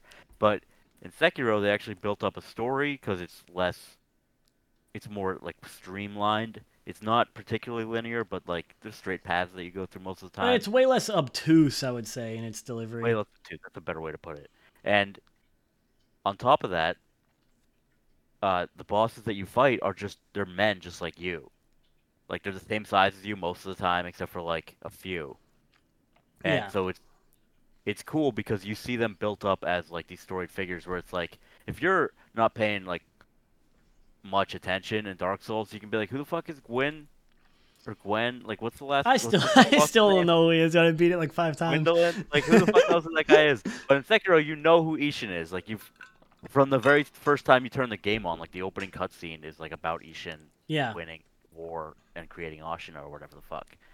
So like you know who he is. It's like the only thing you've been hearing the whole game. And then you're like, oh, I thought he was dead. I have to fight him. he's also an ally for most of the game, so you like never expect it. I think it's a really cool thing to happen because he's a super talented swordsman. You, you have to fight him, and he's never really opposed you in any way uh, until the end when you become enemies. Uh, it's a really cool way to do it, and it's also neat. Like I hate when you know because I, you know, you're thinking the entire time, oh, I have to fight fucking Genichiro again. It's like whatever, dude. I already fought him twice, and uh, like who gives a shit about him by now? But then it's like a really cool way to introduce him as like a final boss and not have it be like Final Fantasy style Deus Ex Machina, where it's like, oh, you thought you beat Genichiro? Here's God. It was still pretty much here's God. I- in a way. Basically, but yeah, but like in a cool way because it. Like, it wasn't like Genichiro fused with God. And No, like, and he didn't like again. He didn't have a fucking annoying speech. He wasn't like, and now I will be the ruler of the world once I take out you. And he throws his cape behind him. He was just like, "Hey, what up?" And he pulled the sword out. You're like, "Oh shit, dude." Yeah, and they have a bunch of like, and they have flavor text in all the items, just like Dark Souls. And about Ishin, they'll just be like, "Yeah, he just loved fighting." And sake, that's all I fighting- talk about. And like the description for um, his combat art, Dragon Flash, it says like he got to all he wanted was a fight to the death, and he got it even in his last moments or whatever, thanks to Sekiro and shit, Mm-hmm. or to the wolf or whatever. And so it's like the dude's whole character is that he's really good at fighting. That's the whole thing. Yeah, and then So you have you to fight him. You're you like, know who he is. yeah, like this makes sense. He's why am I having so much trouble? Oh, because this guy literally lives for this, to die for this moment. It's epic. Yeah, and them not they reuse Genichiro to trick you into thinking, oh, I'm gonna fight Genichiro's fifth form, but Yeah. they're like, no, we're gonna give you a whole new boss. Again, You yeah, and he has, like, the- so He has the black blade, it. and so you're like, oh, what's he gonna do? He's gonna have super black blade powers. You know, he kind of does, but it's kind of a throwaway fight. And they again, that's all like thematic. They've they planned a boss fight and all of the things therein based on oh, we're gonna make it one round of Genichiro, and then you have to fight all of Ishin here, Ishin here, and it's like this is cool. It's cool as shit. They didn't have to do that, and they went above It's and beyond to do perfectly it. It really is. It's And- perfect because, especially because you're so good at fighting Genichiro by then that like Ishin's hard, but every time you fight him, you get even better at fighting Genichiro. So you're getting a little bit of satisfaction, even if you're getting fucked up by Ishin over and over again. Because you're like, well, I can fuck up Genichiro without getting hit now, and Having then I can them- get to Ishin. having them be back to back really highlights like how much better Ishin is because you start demolishing Genichiro over and over and over, and then you're just learning the the phases of each Ishin, and it's like this is cool. This is cool shit. Again, there's like another way where you like level up. And you- you're not even like necessarily thinking about these things in the moment. It's like this secondary analysis. You're like, oh yeah, that was dope. I didn't even realize I was like thrashing Genichiro at the end until it's like, oh, I, I fought him fucking twenty times and I destroy this phase every time because you have to. Yeah, it's just it's such a brilliant way to keep it satisfying, Yeah. even up to like the hardest fight in the game. Yeah. Talking about it now makes me want to play more. dude. I'm just thinking about fighting the monk. Oh, you know what I you know what's interesting too? When you go to the I'm really bad with names. You go to the underground village. What's it called? Mibu.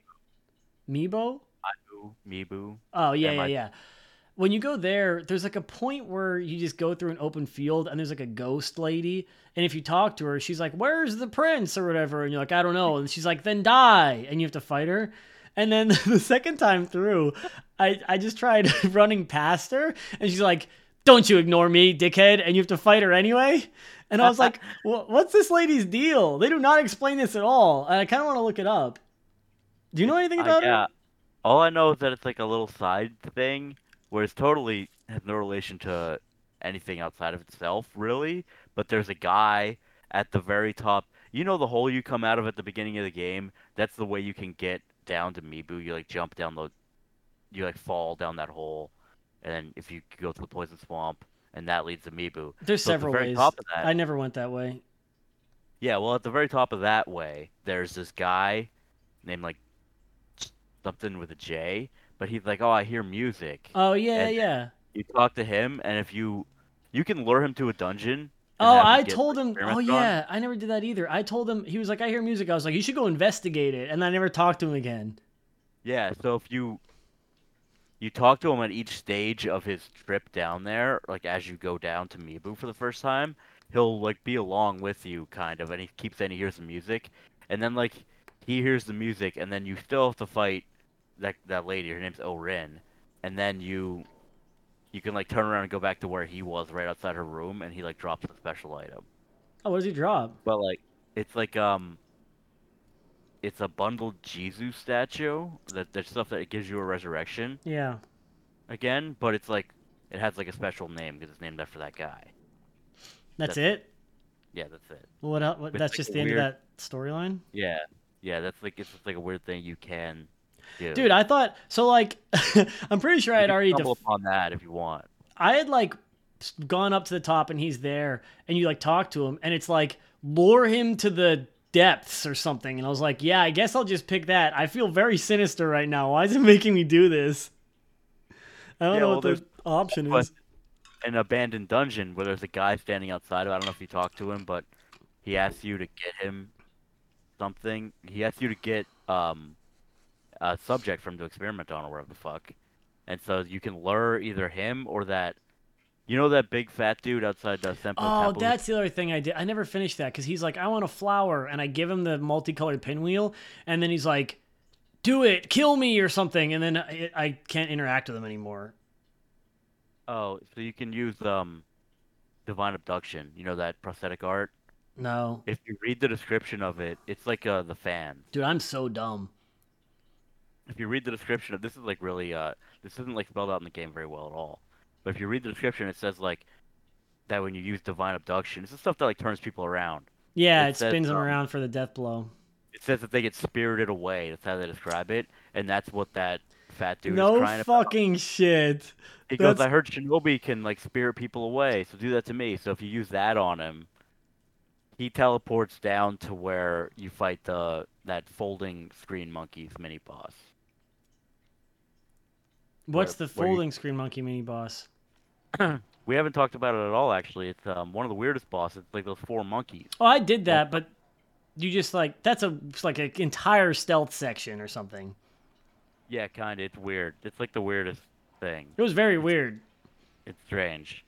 Could, It, like, that felt out of through it. place. I forgot. It didn't really bother me because I I succeeded that, too. instantly, but it's it entirely out of place. It makes no sense. Yeah, it's weird. You have to. There's like all these signs that you can read for like hints on how it works, and you can kind of infer.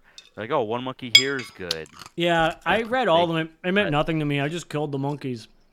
Yeah, but it's like easy enough that you can just kill the monkeys. But anyway, that's where that guy goes if you spirit him away with the divine And abduction. what does he do? But you can also lure it that he just hangs out there. Can get more. This part of the podcast is where I, Isaac just explained shit to me that I didn't understand from the game.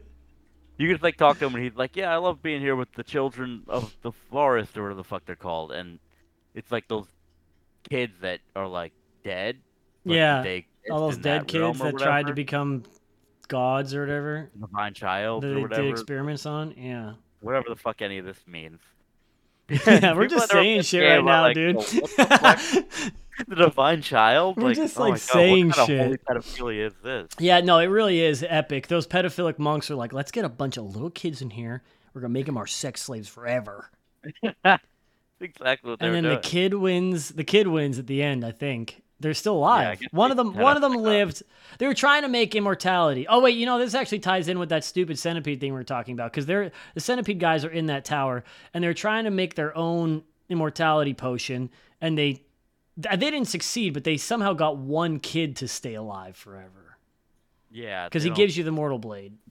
Yeah, they don't really explain how the fuck any of that. No. I actually think it's epic. I love ambiguity. I love when they don't explain stuff. It makes it way cooler. Because when you explain stuff too much, it kind of ruins it. They do this in so many things where they like, they like, oh yeah, addendum. By the way, this is gonna be a thirty-minute portion of the game where we just really poorly explain all this stuff. But right now, it's just like, yeah, it's cool. They they made this kid immortal. How? Mm, the texts are lost. Who cares? There's a bunch of like dead bodies around the temple, so maybe they like did human sacrifice to. collect No, those are just those are other But they people that they tried to make immortal because they talk about how they did Oh, it like on thousands of kids and it just failed. word. So yeah, I guess it's them. Yeah. But yeah, that. So anyway, we were talking about the side quest. So that's one thing you can do with that guy, but you can also send him or that other guy at the top of the the well thing. You can do either of them. You can send to the abandoned dungeon, Mm-hmm. and there's like a doctor, and you can come back and talk to him, and he asks you to go get uh something from Mibu Village. Oh, I remember that. Yeah. You bring that back, and then um eventually you can fight him and whoever you brought. At the same time? Yeah, That's they're neat. on um, they're on like a little island in uh when you're in an abandoned dungeon you're going to Senpou Temple. There's um that little like, cave water section. One of those islands they'll both be on. They'll have like red eyes and they'll try to kill you. Damn, that's really neat. I thought I did a lot of stuff in this game and I missed out on all of that. Um, which is very cool. I legitimately love it because that's like a game like this, like with New Game Plus, you need something more than just playing the game again for replayability. And like that, I mean, that's just something I could do that I've never done before. Just extra bosses that are cool to fight and little. It's not really that hard to do any, anyway. You already have Yeah. all the equipment, especially on New Game Plus. Yeah, I just want to reiterate the owl fight is so dope that I played through the game twice and I had no idea that the fight was there. I had no idea that the whole section was there. I wouldn't like, have known until you to told me. Why would I? Why would you go back? It's such a cool thing. It's for people. It rewards people who want to explore more. If so, and people are caring about the themes and reading every little bit of lore. They go, oh, you know what? Maybe I should check. I did just fight Owl. I thought he was dead. Why why don't I go back and check Harada and see because he was dead there too, and like you get rewarded for that. It's such a really cool thing. I didn't think that because I was like, man, whatever, dude. I'm I'm stupid as hell. Like I said, I just move forward and I attack everything in my way. Um, and that's one really cool way to do it. But for other people who are losers and nerds and like to read and shit, they also get rewarded. Yeah, and they have a whole boss fight, a whole like really good boss fight, Yeah. just hidden where you could totally play the game and never even know it might be there. That's sort no- of like th- that's another great thing about it. Where like there's, I mean, I don't know, there's a handful of, it's probably five or more extraneous bosses that I never even encountered. That and I had a really complete and fun playthrough of the game. That was like it that it puts it one of my top games of all time for me. And I don't, I haven't even done all the content. And Yeah. I have a new game plus file currently going. yeah, Sekiro rules. Yeah, it's a really good game. Um, yeah, I thought there was one other thing I was gonna say, but I honestly can't remember. We touched on so many awesome things. Oh, yeah, the monkey thing was cool. Yeah, yeah, we both just forgot that happened. It's a really weird section. You just have to sneak around a bunch of pagodas, and there's nothing there but four monkeys, and you just do a death blow on them. And one of them's like, it's like the hear no evil, see no evil classic thing, but like, because one monkey Yeah. has bad hearing, and one has bad eyesight, and one's invisible. Well, they also don't tell you about that one. That's actually kind of cool too, thematically, because there's like four paper doors, and like the one, it, there's only three monkeys on them, and then there's like there's four monkeys, and then at one point I just turned around, and there was like footprints behind me, and I was like, oh, that's really neat. He's just invisible. Yeah, it's very cool. They just like, oh, I can just at the if you go into that and you know that monkeys are like now every time you ever do that again, you can just turn around and slash as soon as the area loads. Oh, that's so fucking cool. I You love just that. immediately kill that monkey. it's like always behind you. I never figured out like what you're supposed to do. It's like, yeah, one's sensitive to this. I just like snuck around until I killed them. There are a couple other monkeys actually randomly on the rooftops there, but I just like I had a good time. It was like a cool stealth section, honestly. I just like walked around until I killed these monkeys. Yeah, it's an interesting like it's supposed to be more thematic boss for some reason. Yeah, it was something. I mean, uh, Dark Souls have pretty like as a staple thing. They they do a couple gimmicky bosses throughout the whole thing. They've Oh, always they done also it. had the uh the divine dragon. That Oh yeah, great. I didn't like the Divine Dragon. If we're being honest, it was kind of corny. He was wasn't really a challenge in any way. the the like the theme of it was cool. The fact that he was gigantic and like what you do was neat, and the way you like take a piece of his tear was really cool. But the fight was like you would just jump around the tree branches until he did lightning on you, and you could like it was cool that he had a sword that was the size of the entire area you're in, and you could parry it. Yeah. It was cool, but for a boss at a, at the end of the hardest area called the fucking divine dragon, It was a throwaway. it was um It was the easiest boss in the game. yeah, it was disappointing for a boss. Yeah. I'd say even the monkeys are better than that boss. Yeah, because I, hated the it's worse boss. Fountainhead. It, the Fountainhead for me felt. It, it honestly did. Unfortunately, I, I I wouldn't even count this as a flaw of the game because it's it is still like super polished, but they like take some stuff away from you in this part that I really don't like. They like throughout the whole game you can like get on rooftops and take different angles and they just like don't have any grapple hooks on any rooftop in this segment and you have to go through it like very specifically which i don't like through like the entire section and then you get to the second second section and the giant carp breaks the bridge if you go into the fucking water the the guy with the lightning just kills you from anywhere Yeah. that was dumb yeah i it's hated that the dumb. most It doesn't matter if he can actually. It pissed me off because I was like, he can't see me. If you like- go in the water he starts amazing. attacking you it's really stupid yeah, and but there's like a part behind the the first, like off to the left when you first get there, and I'm like, there's terrain between me and this guy. Like, yeah how how the fuck is he hitting me? But it's just like a fixed thing. Like, yeah they just in the program it in and I- you haven't killed this many boss, you get electrocuted. It's really weird. I, I there, that's like I honestly don't even count it as a flaw because the game is so good and Fountainhead's not that bad. It's just like the weakest part of the game. I think it's just really like because there it's still cool enemy design. There's those weird like wimpy guys with the robes on that like make you feeble, which is weird and it's not anywhere else in the game as well. yeah. And the Fountainhead dudes look like cool little mini dragons and they like dance around like a bunch of sick freaks. That was neat. The carp thing I wasn't in love with, but it is very cool thematically again. It's like a mini snake and they do it for a very small portion of the game. There's a giant carp that will eat you in the same way. Um, it was fine. You have to go through the gate like the level very specifically, which bothered me. Like the rest of the game, you could like grapple here, go here, hide here, go under the thing, go around, stealth kill this guy, retreat, go a different way back up the second way. And then Fountainhead was like pretty straightforward. Like you really couldn't go Yeah. anywhere. It's like you do stealth, and like there's a part you can go inside the roof for one section of it, but it's like here, do. But even the next section where the Shichimen warrior ah. was, like you have to go through the carp section. You have to get in the water. You have to go past Yeah. and then you come up behind, and it like unlocks a uh, shortcut that you never use. Because why would you ever go back to Fountainhead? It makes no sense. They do it. They still do cool stuff there, but that that part was like kind of weak. But it doesn't really matter. It, it bothered me because it was like at the end of the game, and I kind of like it. If it was a cooler area, it might have been like good. But the game was already like hundred by then. I don't really think it takes away from it that much. Yeah, it's the weakest area, but it's still it's not like how Dark Souls had lost, Lost Izalith, yeah. Like it's not that bad. it's like it's shades of it honestly it felt like the, i always say this when we talk about dark souls 1 where Lost Izalith felt like they got they literally did it at the end of the game and they were like yeah i'm tired can we just finish this area it felt very slapped together without as much thought as the rest where it's like big open areas uh really Yeah. stupid the same enemy repeated 50 times like just drop them in it's like have you ever been in like a a, a map maker in any video game that you can make a map maker and you're like goofing around the very first time you're just like figuring out what you could do and you like pick a wall piece and you put 700 of them and you pick an enemy and you pick 700 of them you're like that looks good because you're stupid it's like that's what they did there it's like all those Hmm. That's weird t-rex guys yeah and that it's was it's shades of that. It's shades of that in Fountainhead, where it's like the again, still Big not bad lake. somehow, but it is like very tacked on. It felt like yeah, I, just shades of that because uh, I think the enemy placement is still uh pretty well thought out, Mhm. especially for the, the section you were talking about, like the that section where you can't um grapple up to the top at all. Like until you get to the end. Once you get past it, there's a grapple. you can grapple backwards. Yeah, Roof. Now you can go. There's like guys on the roof. There's that bull that you could fight. I never did that actually.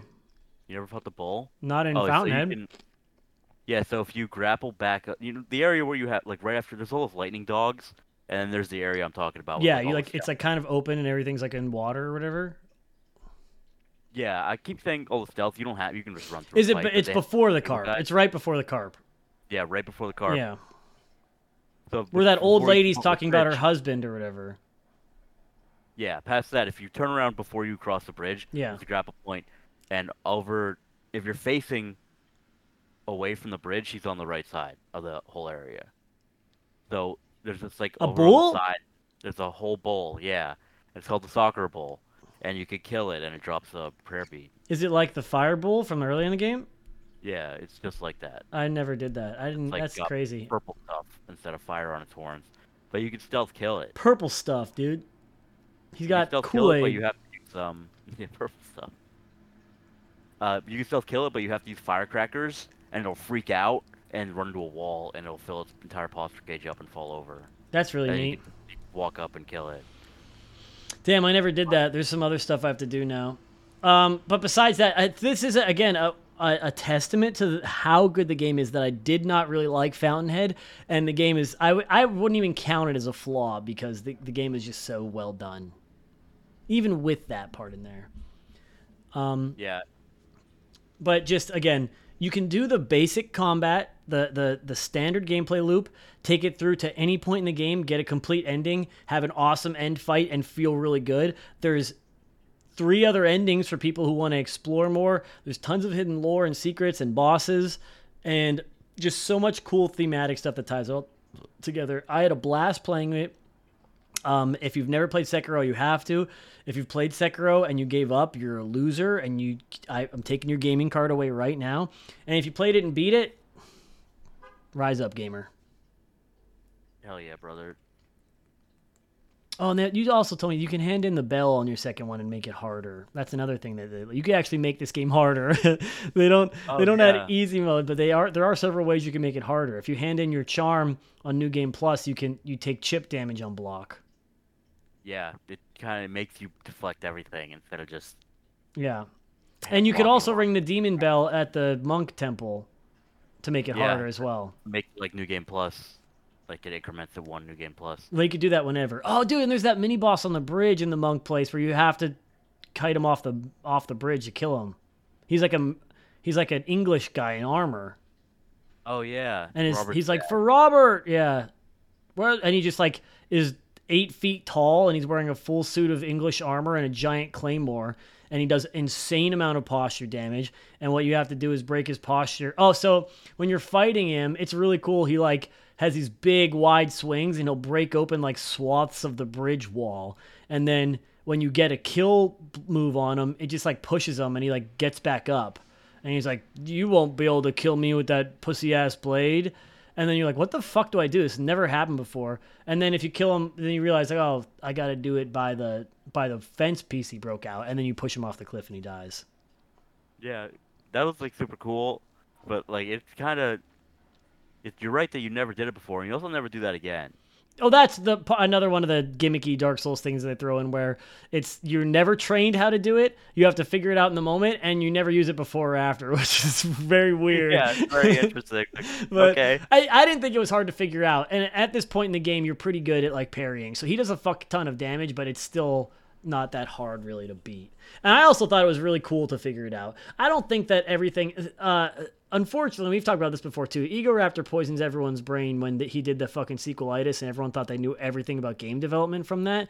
And he's actually a dumb bitch, and most of his points are wrong, and he's stupid. But I don't think that there- There's no like he, he acts like every part of a video game is Chekhov's gun. Like if they show something in a game, it doesn't need to be built up for another technique, and it doesn't need to have like I th- I'm fine with a single use gimmick. It's cool because like Yeah. because otherwise then they have to shoehorn in like throwing off bridge enemies or something and it's like yeah this sucks i don't want to fucking fight these guys it's cool as a one-off and it's i don't think so punishing that it's too hard to learn in the fight Yeah, well, it's certainly not like a Chekhov's gun because the Chekhov's gun is still use your sword to fight enemies. Like you were still, even though it's a different thing, it was only slightly different. You just had to attack them from the correct direction when you got the death blow. And in a way, kind of taught you, oh, when you have the death blow thing, like you have some time, you can reposition. Yeah. Use, you can do stuff here with this. But I, I meant it in the fact that like just because that they show something in a game doesn't mean that it's going to be like repeated use. I think that's fine. I don't think it's a sign of like bad game design if there's a one-time gimmick because it could just be a Oh. cool thing. It's just like a it's like a cool moment in the game that i mean it gives that part so much originality. You never see an enemy type like that. They don't fight like that and you don't have to kill anyone like that ever again. And it makes this part wholly unique and special. Yeah. Yeah, they do a great job. Yeah That fight is very cool. Yeah, he also just walks his when he walks out to like meet you is really cool. It's like very cinematic. You walk on the bridge and he just like stomps into the view from like a balcony. And he's like and he talks through his mask, so he's always like Robert or whatever the fuck he's doing all the time. Yeah. he's always talking about his son or something. I don't know, I feel like that's cool. That whole area rules. They have really good level design where like there's a lot of different ways to get to a place. Oh yeah.